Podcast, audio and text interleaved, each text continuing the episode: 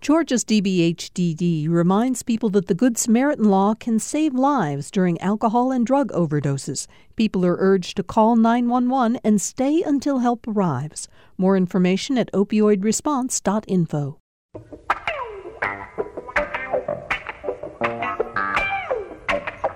I'm glad you're all with us today for Political Rewind. I'm Bill Nigut. Uh, we have a special uh, show for you today. If you all were listening to the headlines uh, right before the NPR news, we're going to be talking about criminal justice reform in Georgia. Uh, it's not uh, news to most of you who pay attention to what's happening in the state that during his tenure as governor, Nathan Deal uh, introduced and passed sweeping reforms that have had a major impact on what happens uh, to people who are caught up in the justice system.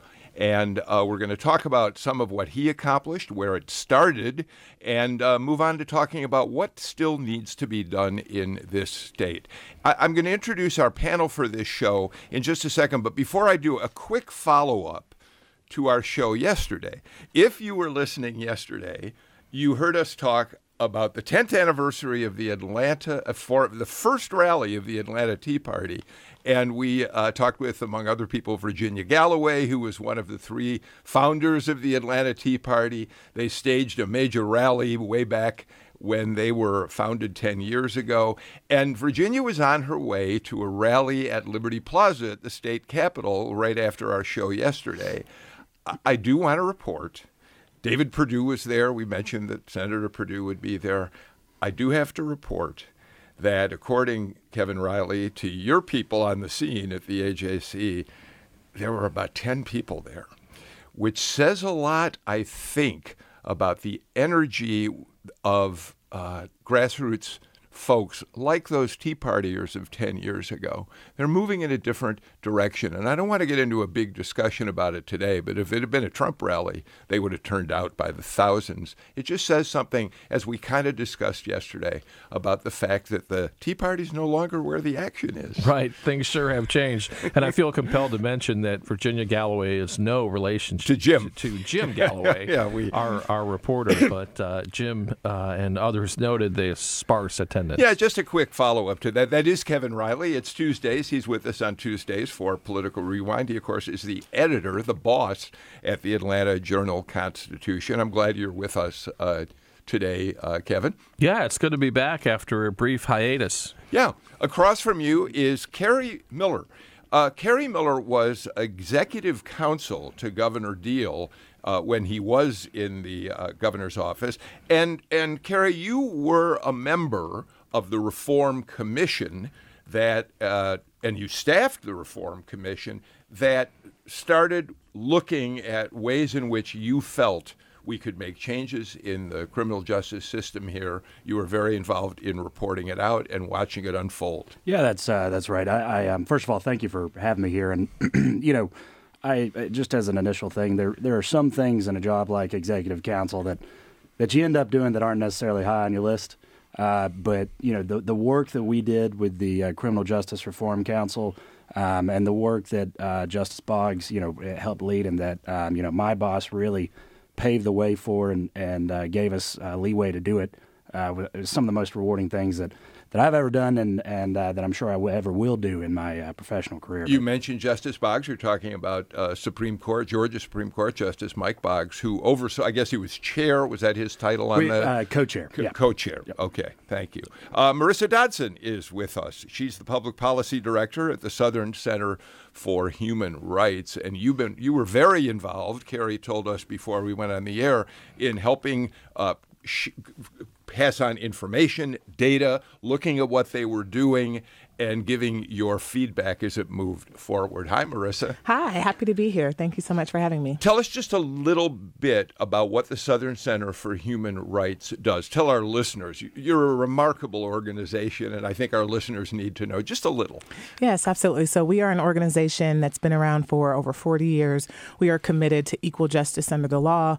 We are particularly focused on um, the criminal justice system and the people who encounter the criminal justice system who are the least of these people of color and people who are um, have financial uh, deficits that cause them to kind of cycle in and out of the system.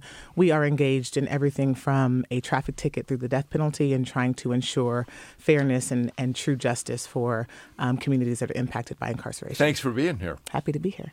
Michael Owens, we're glad to have you back, a regular panelist on Rewind. Uh, Michael is the immediate past chair of the Cobb County Democratic Party, still working in his day job of trying to turn Equifax's image around by getting more and more uh, cybersecurity measures in place. Hi, Michael.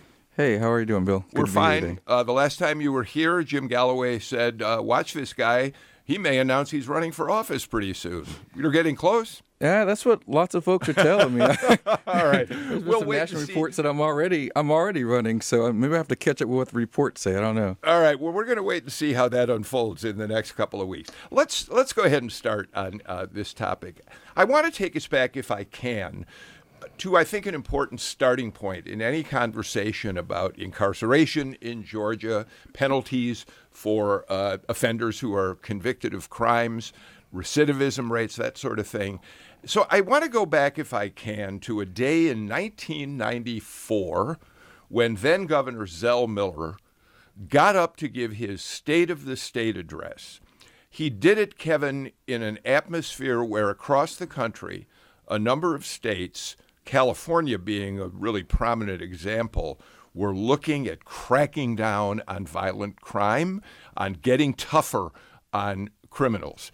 And one of the measures that was established in states uh, other than Georgia at the time was three strikes and you're out. Third offense for whatever different statutes in different states uh, said uh, different kinds of crimes, you'd go away forever.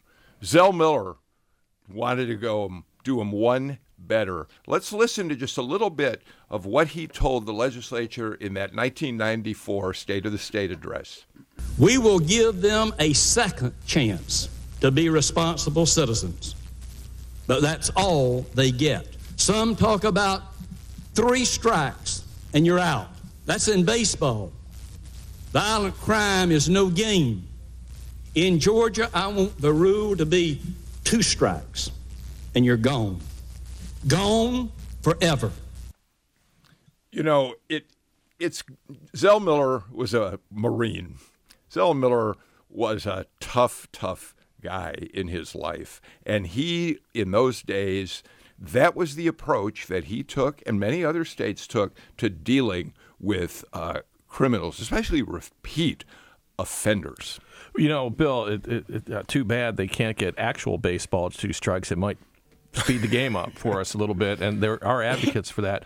But uh, that was part of a bigger, bigger movement around the country where everybody was interested in getting tough on crime.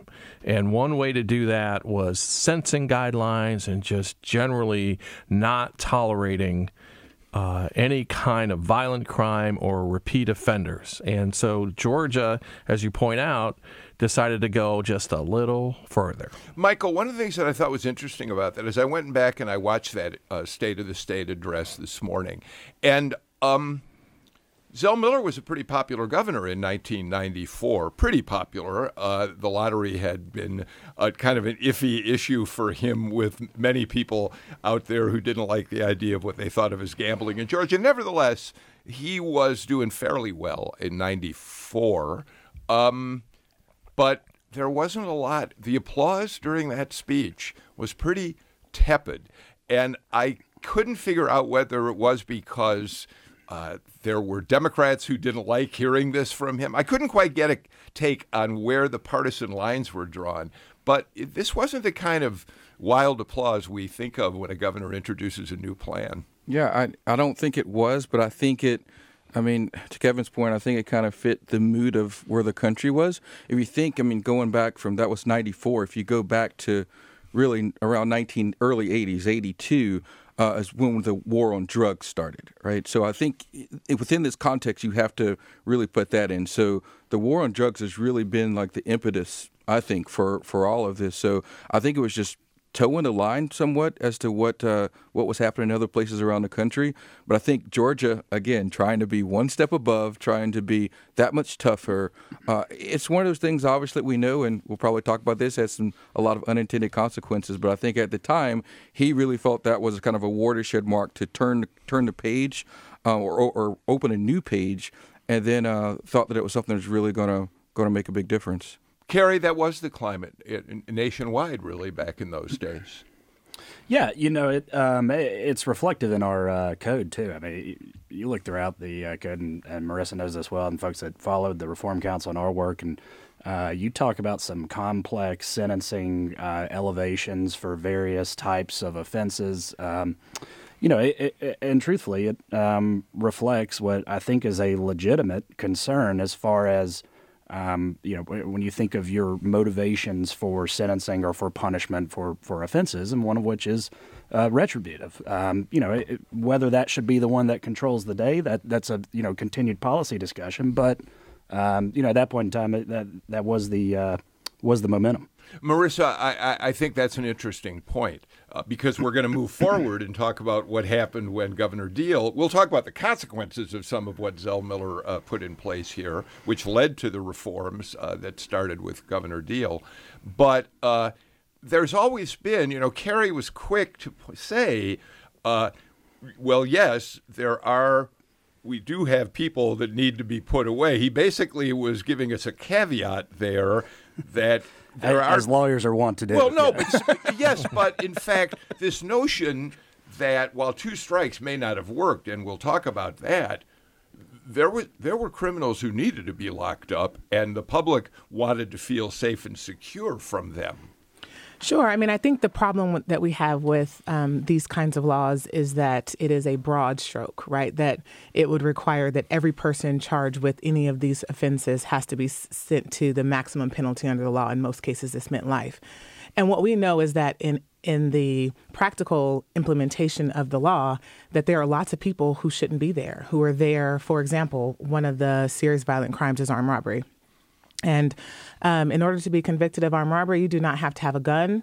There ha- does not have to be any injury to anybody, but it is a mandatory 10 year uh, mandatory minimum. And if you, it, it is uh, one of the strikes. So if you had an armed robbery conviction um, and you were later charged with another armed robbery conviction, that is a, a life sentence. And the problem with that, again, is that the impact of these policies is felt by the least of these. So you see more often than not that the people that get their charges reduced from serious crimes to less to crimes that do not require these kinds of punishments are more likely to look a certain way, to have a certain affluence.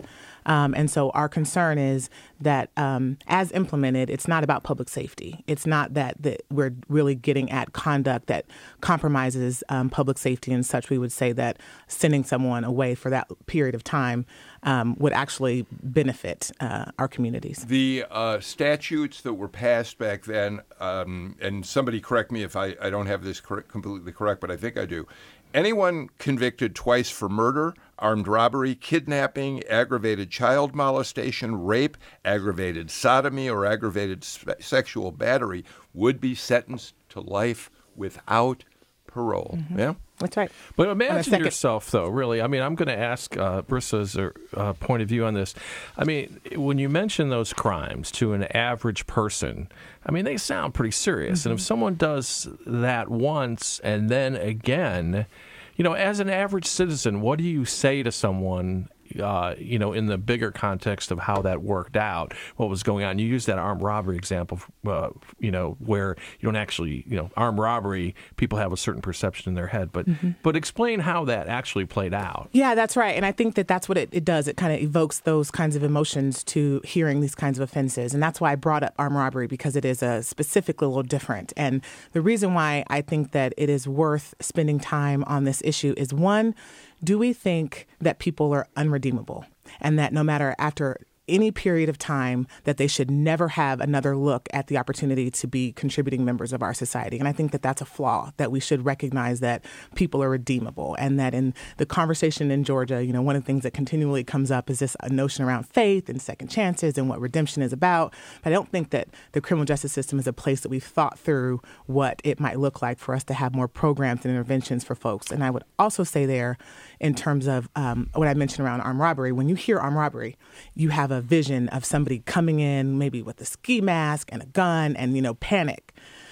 We have people that are serving life without parole sentences and 10 year mandatory minimums for being a lookout in a vehicle. A 17 year old lookout wasn't even in the room and there wasn't even a gun. You know, someone had their hand underneath the jacket. And so I think that one of our concerns in individualized justice is that a judge who could consider the individualized circumstances of what happened. And I recognize, and I recognize how we got to mandatory minimums and what it says about um, justice by geography, but advocates for um, eliminating or reducing the use of mandatory minimums believe that giving judges uh, specific criteria to think through, kind of like what Georgia did in 2012 around certain offenses, uh, recognizing that judges are probably in a better position versus a lawmaker to decide whether or not someone should be sentenced to Let me, Michael, you're you're nodding as you're hearing what Marissa's saying.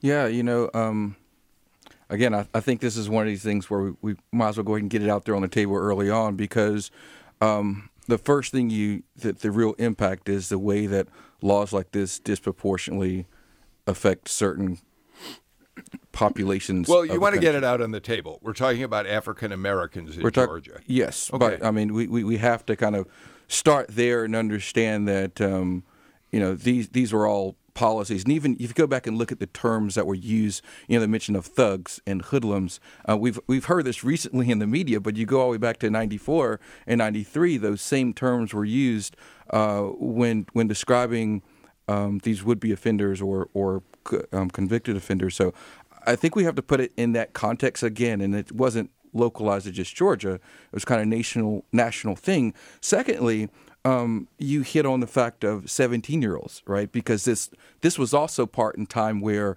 juveniles as young as 13 started to be rolled under these same punitive laws um, where you could go into a whole host of different uh, conversations about should 13 14 15 year olds or whatever uh, be be subjected to these same types of laws so i wanted to put that out there because that's another prominent part of this being tough uh, on on you know these criminals that in some instances you're talking about middle schoolers at the time All right. So, uh, Marissa and Michael, you have both raised both social justice and humanitarian concerns about all of that. But, Kerry, there's another aspect to this, a pragmatic aspect to this. Between the time that Zell Miller instituted two strikes and uh, right about the time that uh, Nathan Deal came into office, the prison population more than doubled. Is that right? I, I absolutely soared. Um, you know, when, when uh, the governor came into office, and, and just to, you know, uh, put things into perspective too, to, to rewind to, to 2010. You know, he, he's coming in. Uh, Tea Party is is uh, you know on the rise, is really uh, moving and motivating uh, politics on the Republican Party. Um, Governor Deal comes into office, who I think we've seen in retrospect as, as a very pragmatic and, and knowledgeable individual. I mean, uh, you'll find few uh, elected officials that have as much knowledge, particularly with the criminal justice system, as he does. Um, but comes into office and and uh, what's he do at the you know first day of the state? Uh, proposes a, a new form, uh, you know, a new idea of criminal justice reform. Yeah, he was. I, I love the fact, Kevin, that the governor uh, said back in those days, uh, "I want to do criminal justice reform," and I'm being told it's not a Republican issue. Well, I'm here to tell you it's going to be. Right. I mean, it was. I mean, the Republicans claimed the mantle of the law and order party. I mean, it was a surprise, and it was not an issue that you would have expected the Republican governor of Georgia to say, "This is my issue." But it was a fiscal issue as well, right. and that's what we're going to. You know, so so not only are the state prisons uh, doubling in the populations. Deal comes into office and is basically told he's going to have to build two new state prisons to hold all the inmates that are being shipped off because of these tougher statutes, sentencing statutes, uh, at a cost of hundreds of millions. Two hundred and sixty-five million dollars, something Yeah. like that. and and at the same time, so you've got state budgetary concerns, and at the same time, you've got county jails. Yeah. And there's the power of the sheriffs in the counties across Georgia. County jails are for the mo- for many inmates pre pre trial detention facilities in many cases. Uh, so once you go through the system, uh, in Superior Court, if you're convicted, you're presumably sent off to a state prison. The state prisons were so overcrowded that counties suddenly were being asked to hold more inmates than they could possibly handle, and suddenly this is a grassroots Right, issue. and sheriffs as in well. Georgia, if I'm not mistaken, under the law, the number one job of the county sheriff is to run the jail. Yeah. they don't like to spend a lot of time doing that, but it is the main thing they're supposed to do. Yeah, and you know, and, and to echo that, and, and to point back to uh, Bill, I think where you were headed originally, which is, uh, you know, what what made Governor Deal unique in in wanting to look at uh, this type of issue right out of the gate, and that is his background as a former prosecutor, uh, former juvenile court judge, served in the state senate, has a son who is a superior court judge and former prosecutor, uh, who began operating the accountability courts, uh, but before they were trendy, by the way.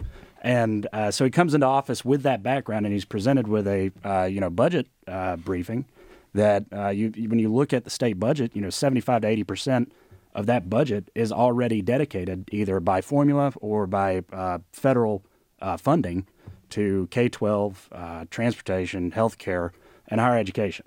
Um, what is the next biggest chunk that, that you have control of? And that's the one point two billion dollar uh, corrections budget as he walked into office. So, all right, let's do this. Let's uh, uh, let's say we were at this crisis point where more and more money was being poured into uh, inmates, to facilities that were housing uh, all of these prisoners who had been sentenced under the tougher guidelines.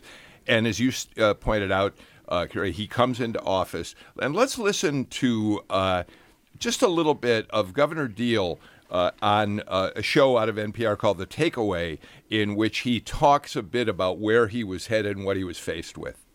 When I became governor of Georgia in 2011, we had a prison population that had doubled in the previous two decades and was about 56,000 people. We were told that at that point in time we were the 10th largest population state, but we had the fourth highest prison population. Our budget had doubled uh, to over a billion dollars a year, and the results were not very good. We were seeing a recidivism rate for adults of about 30 percent and even higher at 65% for juveniles that were in our system. So, from a financial standpoint, from a safety standpoint, because recidivism obviously indicates that safety concerns are involved, and from an overall standpoint of trying to break the cycle of crime, I thought it was an issue that was worth undertaking. That's Governor Deal describing what his was in his mind as he started working on these reforms in his first term, as you point out in his very first legislative session, Kerry. Let's do this. Let's get our first break of the show out of the way right now, and let's come back and let's talk about uh, the reforms that Governor Deal started putting in place quickly as he took the office. This is Political Rewind. Welcome to GPB's Stealth Drive, an innovative way of fundraising on the air this spring. It's all about giving you more programming and less fundraising. Support GPB now at 800 222 4788 or gpb.org and choose from a variety of great thank you gifts, including tickets to see best selling author and humorist David Sedaris before they go on sale to the public. David Sedaris will be at the Fox Theater in Atlanta on Wednesday, November 20th, and the Classic Center in Athens on Wednesday, December 4th. For a limited time only, with your credit card contribution of $300, select a pair of tickets to an evening with David Sedaris in either Atlanta or Athens as your thank you gift. You'll also join us for GPB's exclusive pre show reception. Don't wait. Call 800 222 4788 now or give online at gpb.org. And thanks. We're talking about criminal justice reform on the show today. Uh, Kevin Riley, editor of the AJC, is with us. Kerry Miller, who worked uh, for Governor Miller on the reforms that he put in place. Marissa Dodson, who is at the Southern Center for Human Rights, and our good friend uh, Michael Owens, uh, who is the immediate past chair of the Cobb County Democratic Party. Um, during the break, you all wanted to make sure that we pointed out, and you reminded me that I need to say that we talked in that first segment largely about violent criminals. And um, while the reforms, Kerry, did have some impact on people who committed violent crimes, a good deal of what you did on the commission related to nonviolent offenders who were nevertheless clogging up the system. And, and I think it's really important and good that we point that out. Yeah, that, that's correct. And, and as uh, Marissa pointed out on the break, you know, there, there were um, and there continue to be discussions surrounding some of the additional mandatory minimum uh, aspects that remain in our laws. Uh, we did kind of uh, uh, provide some safety valves as it relates to recidivist sentencing on drug offenses and drug trafficking offenses, which again fits with the theme that you were describing of of nonviolent offenders. And, and you know, as you pointed out, that um, you know Governor Deal recognized is diverting those nonviolent offenders uh, from uh, our harshest correctional option um, when it's not necessarily appropriate. Because uh, once they pass through the gate, the recidivism rate of those individuals uh, significantly increases.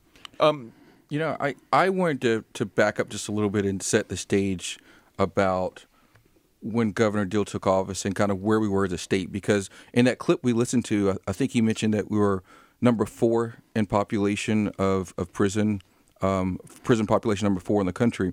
Um, but we were actually number one when it comes to people being uh, either incarcerated, locked up, or on probation. Actually, I think Georgia was the number one in the state at that time. And, and if, to put it in a context, one out of every 13 Georgians were either locked up on probation or on parole. Marissa, you're nodding at that figure. Mm-hmm. Uh, yeah, you're, you're absolutely right. So, um, and that's kind of the conversation that we continue to have is that Georgia leads the country and the world in terms of people under correctional control per capita. One in 16 Georgians is on probation. Um, I think it's one in 17 or 18 that's on uh, some form of correctional control.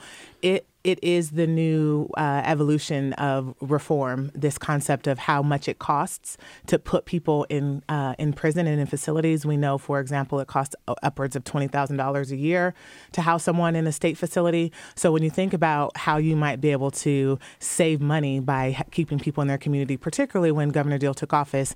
Um, I, I, think it was the majority of people that were incarcerated, and Kerry, um, correct me if I'm wrong, were incarcerated for a nonviolent offense. And um, Governor Deal used the ter- um, the phrase, "We want to use our prison beds for people that we are uh, scared of and not mad at." And this concept uh-huh. of shifting around the way that we use our um, incarceration in that and, way. And that's really where the meeting of the minds occurred. I mean, Kerry and Marissa, uh, uh, there was the liberal, somewhat democratic point of view that was more maybe focused on social justice and the realities of how this affected certain communities.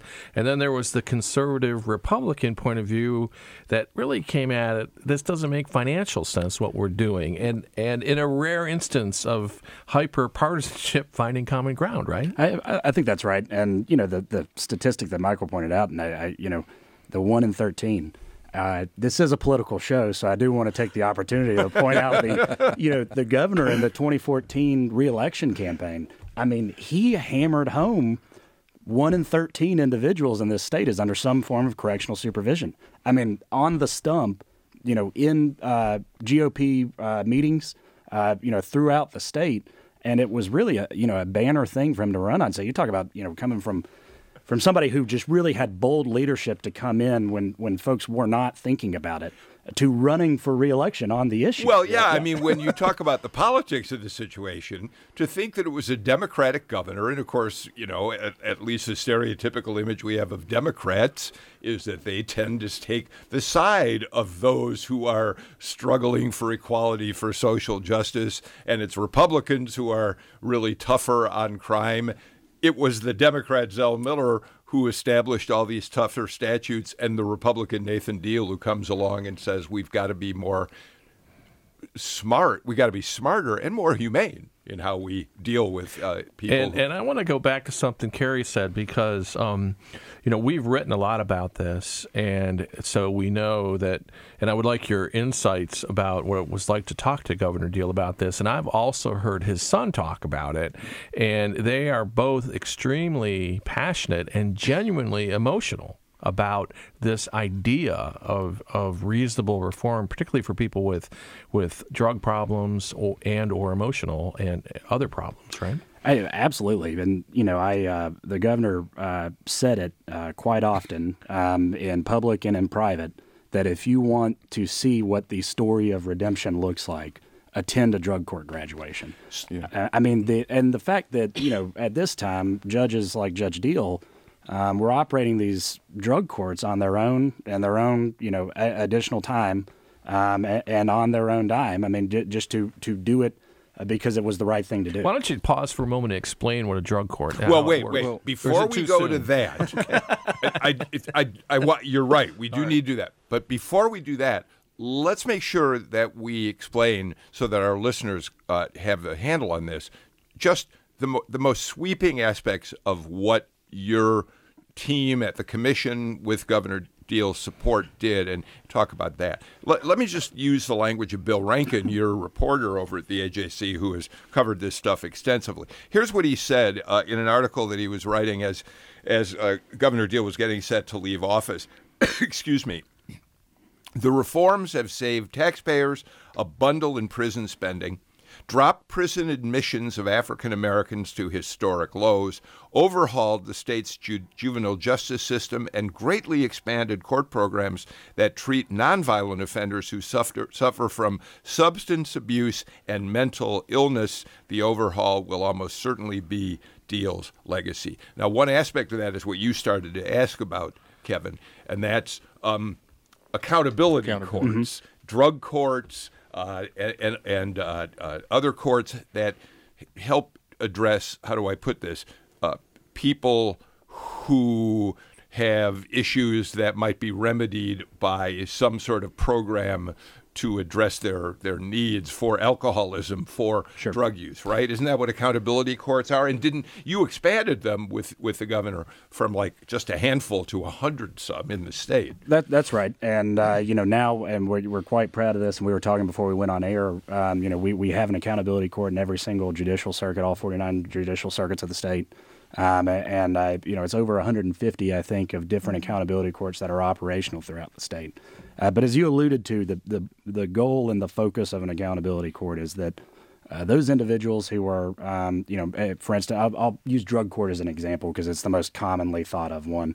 But those individuals who who have a, a demonstrated um, addiction issue um, to to whatever uh, you know drug problem it may be, these are not individuals who have their first drug offense.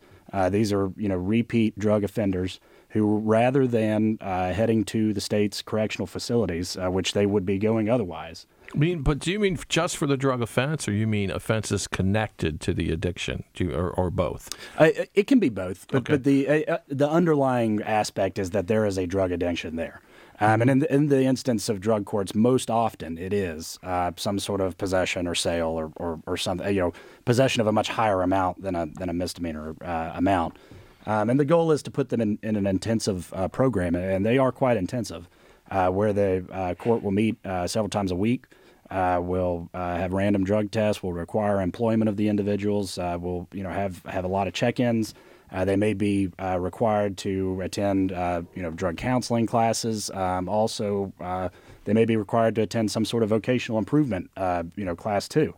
Um, so the whole goal of this is diverting them from a prison bed um, and remedying them, you know, in the court and giving them an opportunity to move forward. And and Marissa and I were talking before we went on air, and I don't want to jump ahead to our, you know, what are the results but we have just had some really encouraging results out of drug courts. Um, you know, ever since I guess was 2015 when the Accountability Court Council was codified, which kind of gave some structure to the accountability courts, provided a supplement to the uh, folks who were running the courts. Uh, since that time, we've had the opportunity to do the recidivism study on that cohort, and the recidivism rate for a drug court graduate is two percent. Marissa, you are tracking, I assume you're watching this data carefully at the Southern Center. Uh, so when Kerry says that it's down to recidiv- the recidivism rate is lowered, obviously, mm-hmm. an aston- to an astonishing low, uh, these courts seem to be having real success. Yeah, that's absolutely right. I mean, I think that um, when you think, and there are several types of courts you have mental health courts, you have drug courts, you have veterans courts, you have family courts, you have um, courts in the juvenile context as well. Um, and so, what we know is that when you uh, meet people where they are and meet their needs in the community with effective evidence based um, programming, that people will not be justice involved. And I would um, want to go even one step further to say that that um, while Governor Deal's efforts, um, the you know the last few years, we spent a lot of time thinking about people who were facing conviction, had been in the system, um, putting them on some type of um, kind of programming so that they can stay out of the system. We should be thinking or be more thoughtful about what folks have access to even before they get in the system. We all know that the criminal justice system is not the place for uh, mental health treatment or substance abuse treatment, and so I think that while a very very critical first uh, step to think about about how we could um, really stop the cycle of. Um, uh, criminal behavior in our community, that we should think through um, effective community based treatments that aren't justice involved. Michael? Yeah, I agree. I think, um, you know, pre com diversions, um, accountability courts as a whole, I think has been a really good thing. I think it's that balance between, like, you know, tough laws versus smart laws, right? Or tough laws versus the smart decisions that we make. And that's where you get in trouble with the mandatory minimums in sentencing is does not allow the courts or the, the judge to use that situational uh, background or things that are specific. Myself being a veteran, um, you know, had been a longtime advocate of veteran courts. I remember through Cobb County and, and even in Douglas County, I think it was it was up 2016, I think, when, when Douglas County got theirs uh, their veteran court established, and I helped kind of push for that because you realize each one of these these issues, you know, whether you're talking about someone who is mentally ill or, or a veteran, there's things that have shaped their life, and and there's ways that at getting at them, not only to to you know do their time or, or, or, punishment for the crime they did, but understand them in a way that you can that those punitive things can lead to lack of recidivism or, or truly re-engage in society to get them away from whatever initially caused that. Right. So um, I think accountability courts are great, and I, I, I, love the way that they've kind of grown throughout the state. And I think um, you know at the end of the day, Governor Deal deserves a lot of credit for that. Um, but I think it's just kind of an evolution of, of where we're going with understanding where people are, and, and not just this thing of you know lock them up and throw away the key. Can um, I say? Go ahead. Sorry, I just I think that it is intuitive that if you treat people, if you if someone says I have a mental health issue, or you identify as somebody with a um, substance abuse issue or something going on, that if you treat them, give them the support of their family and community, that the likelihood that they might, you know, return to the system. I mean, are we surprised that we have this result? I think that we should do more, but I definitely think that um, focusing on what causes people to get in the system in the first place is the better answer for criminal justice. So you, you talk about things like accountability courts that were put in place much more broadly uh, under the reforms. Uh, Kerry, what about juvenile justice? Oh, you know, the juvenile justice reforms are, are really and truly one of the one of the shining stars of the um, uh, criminal justice reforms that were put in place. And uh, you know, I would point to uh, first of all in the second year of reform, um, the, governor, the council proposed, the governor uh, pushed through the uh, legislature with the General Assembly's um, overwhelming, uh, I think, unanimous support, um, an entire rewrite of uh, the juvenile code. And again, all of this was focused at um, what is the same problem that you're talking about with accountability courts, but uh, perhaps more serious when it in terms of juveniles, where if if you have a juvenile that has uh, been adjudicated delinquent, is facing an out of home placement, possibly in a secure facility. Uh, the recidivism rate, once they move into that out of home placement or secure facility against similarly situated individuals who don't enter into those programs, is, is significantly higher. Um, and so, one big focus was what's called the Juvenile Justice Incentive Grant Program, which targeted um, high risk, uh, according to a predisposition risk assessment, um, juveniles and saw tremendous success. Uh, this funded in home placement uh, therapy programs that were available to 98% of the uh, juvenile population in the state. Um, and really, uh, you're talking about a high risk, you know, what is scored as a high risk juvenile. And the success rate for those juveniles was around 70% coming out of the program hmm. uh, with success. I mean, that, that, that is a, a, I mean, really and truly a remarkable, you know, number to get to. Um, so there's no doubt that, uh, you know, between the accountability courts, uh, the juvenile uh, programs, and then also, you know, uh, what, what kicked it all off was – uh, adjusting the uh, sentencing uh, weight-based sentencing for drug offenses, changing the misdemeanor felony threshold in 1176. You, by that you mean that certain crimes that had once been categorized as felonies were reclassified as misdemeanors, therefore changing the outcome, the sentencing outcome. That, that's right. And we, we had, uh, so uh, if you, it, this was uh, House Bill 1176. This was in the, uh, I guess that would be the 2012 session, um, which focused on adjusting these thresholds that all of a sudden trigger a felony offense. They had not been adjusted in many years before. I, I, I couldn't tell you the exact timeline, but, but had not been reevaluated as to what constitutes the jump from a misdemeanor to a felony. Yeah. So, so that was one of the first steps with the help of uh, you know, Pew Charitable Trust and their technical assistance was was adjusting weight-based sentencing for drug offenses and then uh, the felony threshold for, for shoplifting and theft offenses. Um, Kevin, we got to get to a break, but you, you sort of hit on something I think really important here, which is this was a convergence of what was pr- pragmatically necessary in terms of cost and facilities availability and another word that we don't think of very often in our politics today compassion. Right. That's a word. That word is so lacking in the political discourse of today. And yet, the more you talk about the reforms, the more you recognize there was a genuinely compassionate impulse at work here. I really, uh, if you wa- if you tracked Governor Deal, not so much as an insider, the way that I think Kerry and Marissa did, but instead, you know, as we covered him, he sort of lured Republicans into it with the money savings and the pragmatism. And uh, if there's a word to describe Nathan Deal, it's pragmatism, yeah. I think. and then he displayed remarkable compassion and emotion around the idea. And I think he won over a lot of people that may, may be from the side of the fence well, you see the issue, he, right? For, for a guy who, who started off by saying uh, Republicans don't see criminal justice reform as their issue, two of the votes that they got on these measures, Michael, were unanimous votes. All you know, all right. Republicans, all Democrats in well, the be- chamber. because it makes sense across the board. I mean, we go back and talk about accountability courts. You know, accountability courts still it, it works on both sides, right? Number one, I, I think the study showed that it costs a little over four thousand dollars a year to have someone in accountability courts. Whereas going back to the earlier statement was around it's about fifteen thousand. It's four thousand less than. It's, so it's less than twenty thousand dollars, right? But then also, um, if you're able to you know, keep someone at home, even though it's intense type um, rehabilitation. If you're able to keep them at home instead of in one of those prison beds, and you're not talking about building another prison and spending that that twenty thousand dollars. So you're able to keep someone at home, keep someone with their family, um, and and help help work with them in, in the community. So I, I, I got to get to break. You want to get a last word in? Yeah, I, I, just from a policy perspective, relatedly, you know, one of the reasons these things went through so well is that uh, our job as the council was to vet them and have various stakeholders, you know, folks like Marissa, prosecutors, judges, sheriffs, all to the table. We're, we're not putting up half baked ideas with this thing. Yeah, yeah. All right, let's do this. Let's get to a break, and when we come back, all right, we've done a. I think we've done as well as we're going to uh, in terms of the time that we have available to talk about the reforms, what Nathan Deal put in place.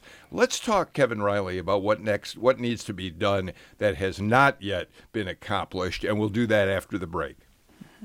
During GPB's fund drives, listeners sometimes tell us they'd appreciate it if we'd spend less time fundraising on the air. So this spring, we're trying something entirely new. Cover the costs of the programs that matter to you and hopefully eliminate the spring fund drive. We're calling this less disruptive style of fundraising GPB's Stealth Drive. No pitch breaks, just short reminders like this one. But it will only work when we hear from you. Do your part at gpb.org or 800 222 4788. On the next Fresh Air, fear and hope about climate change. Bill McKibben, who first warned of climate change 30 years ago, says its effects are now upon us, with heat waves, fires, flooding, drought, and soon millions of climate refugees. He also warns of the dangers of human genetic engineering and artificial intelligence. McKibben's new book is called Falter. Join us. Fresh Air is this afternoon at 3 on GPB and online at gpbnews.org.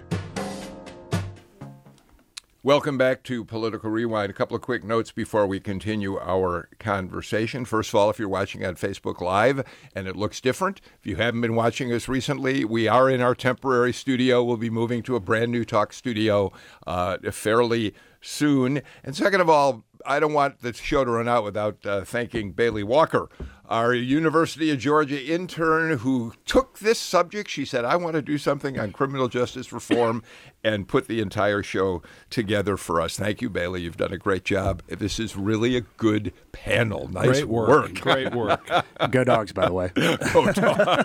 Go um, Kevin, you know, okay, so we've accomplished a lot. And Marissa, you said something really important that among other things, you said this during the break, among the reforms themselves, uh, aside from that, if it, to some extent it's deracialized our thinking about criminal justice in the state. Mm-hmm. I, the, you know, we have uh, recently we are seeing more. Um, white communities impacted by drugs and that you know those conversations around opioid heroin and this kind of you know those kinds of public health conversations weren't happening 20 years ago. They weren't happening 25, 30 years ago. And that's because, right, that it is easier to keep people and put, you know, throw people away and lock away, lock them up and throw away the key when it's not your community. Yeah. And I think that what we have seen is that when it impacts more communities in Georgia, more communities um, get behind criminal justice all right. reform. Thank you for that. Uh, all right, Kevin. So it's no longer the Nathan Deal uh, uh,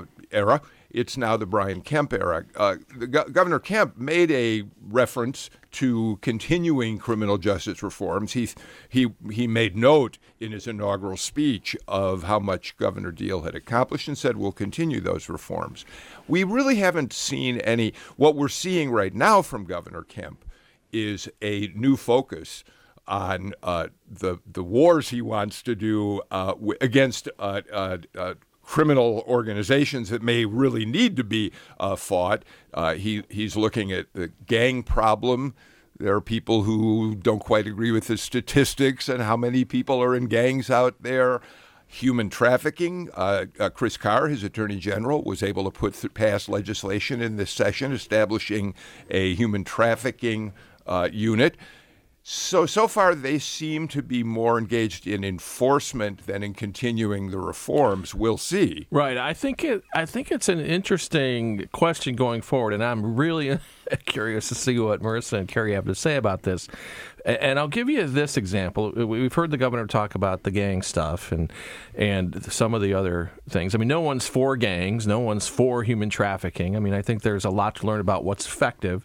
And then we have this local thing here in Fulton County with these repeat offenders and the overcrowded Fulton County jail and the fights between the police, the community. Well, it's happening judges. primarily in Buckhead, where right. the community is complaining that people are being arrested for car theft, going into court, being released immediately and stealing their next car. I mean, that kind of stuff. Um, I mean, my question is: Does it put this sort of thinking that we've been we've been you know sort of espousing on the show at risk? And and what would you know two people who are intimately familiar with how the system works, what really works, what's really going on? What would you say? I mean, what would your message be to the listeners about this? You know, I, will uh, I'll, I'll hop in first because I, you know, Marissa and I may disagree on certain uh, points here, but you know, I look, I, I think there's uh, a distinction to be drawn between what the governor did with uh, criminal justice reform, particularly with bail reform in the last year, and uh, what the uh, city of Atlanta chose to move forward with um, in terms of uh, you know wholesale repeal of uh, the bond schedules. You know, I, I look, I I think what we did in terms of the state requiring judges to consider the ability ability to pay determination. Uh, you know, having these uh, factors pay for in, bail. Pay for bail. Yeah, having these factors in there is is is appropriate. Um, and I would also say to the to the point about the uh, you know Governor Kemp's focus on uh, you know, serious violent crime and you know the the gang aspect and things like that, you know, there can really not be much denial in terms of the uh, recent spike in violent crime rate. I, I, mean, you know, in terms of where we are overall, we're still decreased from the level that we were at, you know, close to ten years ago. But um, you know, it, it, it's a legitimate concern for sure, and I don't think it's inconsistent uh, with what the governor was proposing in terms of Marissa. Respond to that. I'm interested in your. Um, oh, there's so much there. uh, uh, so let me first clarify something because I think that you know these conversations around bail reform and what the city of Atlanta did and the impact it's having on Buckhead and the um, you know criminal activity in Fulton is just completely misplaced. First and foremost, Atlanta's city of Atlanta's bail reform ordinance or the um, bail, the new bail ordinance says that for people that were not charged with certain offenses, and they're talking about nonviolent offenses, that they can't be uh, given cash bail. And the, the reason why, and I, I know we don't have a lot of time, but the issue with cash bail is that it only hurts the poor it it is not about public safety. Yeah. because if it was about public safety then two people that were similarly charged would not it would not turn on whether or not someone had money. So when we start started talking about reforms around looking at how wealth-based detention was impacting people charged with very very small uh, minor offenses that's what we went to atlanta for. So what atlanta's ordinance does is say that for everybody who was not charged with a violent offense you cannot get cash bail. Everybody else who's been charged with a, with a, um, a violent offense must go to, before a judge a judge must make an individualized determination so conflating this concept of people just coming out and you know returning back to their community and that cash bail was really going to keep us safe I would just posture that. Very rarely do people go to prison for life for stealing a car. So this I, concept, people were coming back to their community anyway, I, is. I sense another show on just this subject. yeah, no, I'm seriously, I do. I, we are. I mean, we're literally down to the last couple minutes. Yeah. If you had Marissa, and then I want to ask you the same thing, Michael. If you had to pick one reform that you believe is something that the Kemp, uh, Kemp uh, governor's office ought to look at next can you say what it would be? Well, I actually think that we're already there. Um, so this past session, look, um, House Bill 514 creates a behavioral health commission. This is a, a look at mental health treatment and access and quality of it across the state. And so this concept of people being in our justice system because they need mental health treatment as a public safety consideration, there is an opportunity to think about what we so we're heading in the right direction. So it, it would be wrong of me to say that the governor, our new governor, is not continuing looking at reforms. Good. I'm glad to hear that. Michael? You know, one thing I think I read an article a couple of weeks ago, um, and it had to do with wrongful death convictions and the overturning of those. And I think that going back all the way to my to my original comment about the war on on drugs, um, we're, we're four decades into this. So any turnaround that we've had or any reduction in uh, you know, African American uh, convictions, rates, convictions yeah. as at an all time low. But but again, you're talking about 40 years, I think, of, of laws and practices that is that has made that uh, crippling throughout throughout their entire society. So a part of it would be going back and taking a look at the wrongful convictions and right. ensuring that we're still not jailing people that should not be. You have 20 seconds, Kerry, to come up with one idea. Yeah, 20 seconds for a, a, a list of ideas. No, I, uh, I, I, I, echo Marissa's sentiment, and I think uh, particularly with respect to our local jails and the strain it puts on our local jails. You know, we talked earlier about about where they fit into this grand scheme of things. But I do just want to say, you know, the governor in his budget committed a significant amount of money yeah. to accountability courts and others. Thank so. you. I appreciate that. Kerry Miller, Marissa Dodson, uh, uh, Michael Owens. Uh, Kevin Riley, we are completely out of time. This is another one of those days when I wish you could go beg Terry Gross to let me have her fresh air hour and keep this discussion going. But I can't do that. Uh, we're out of here. Uh, tomorrow, Dr. Andra Gillespie, one of our favorite panelists, is going to be here to talk about her new book on Barack Obama and what impact he had on the status of African Americans and how African Americans ended up viewing him. Really interesting show that I hope you'll be with us for. I'm Bill Nigut. See you tomorrow at 2.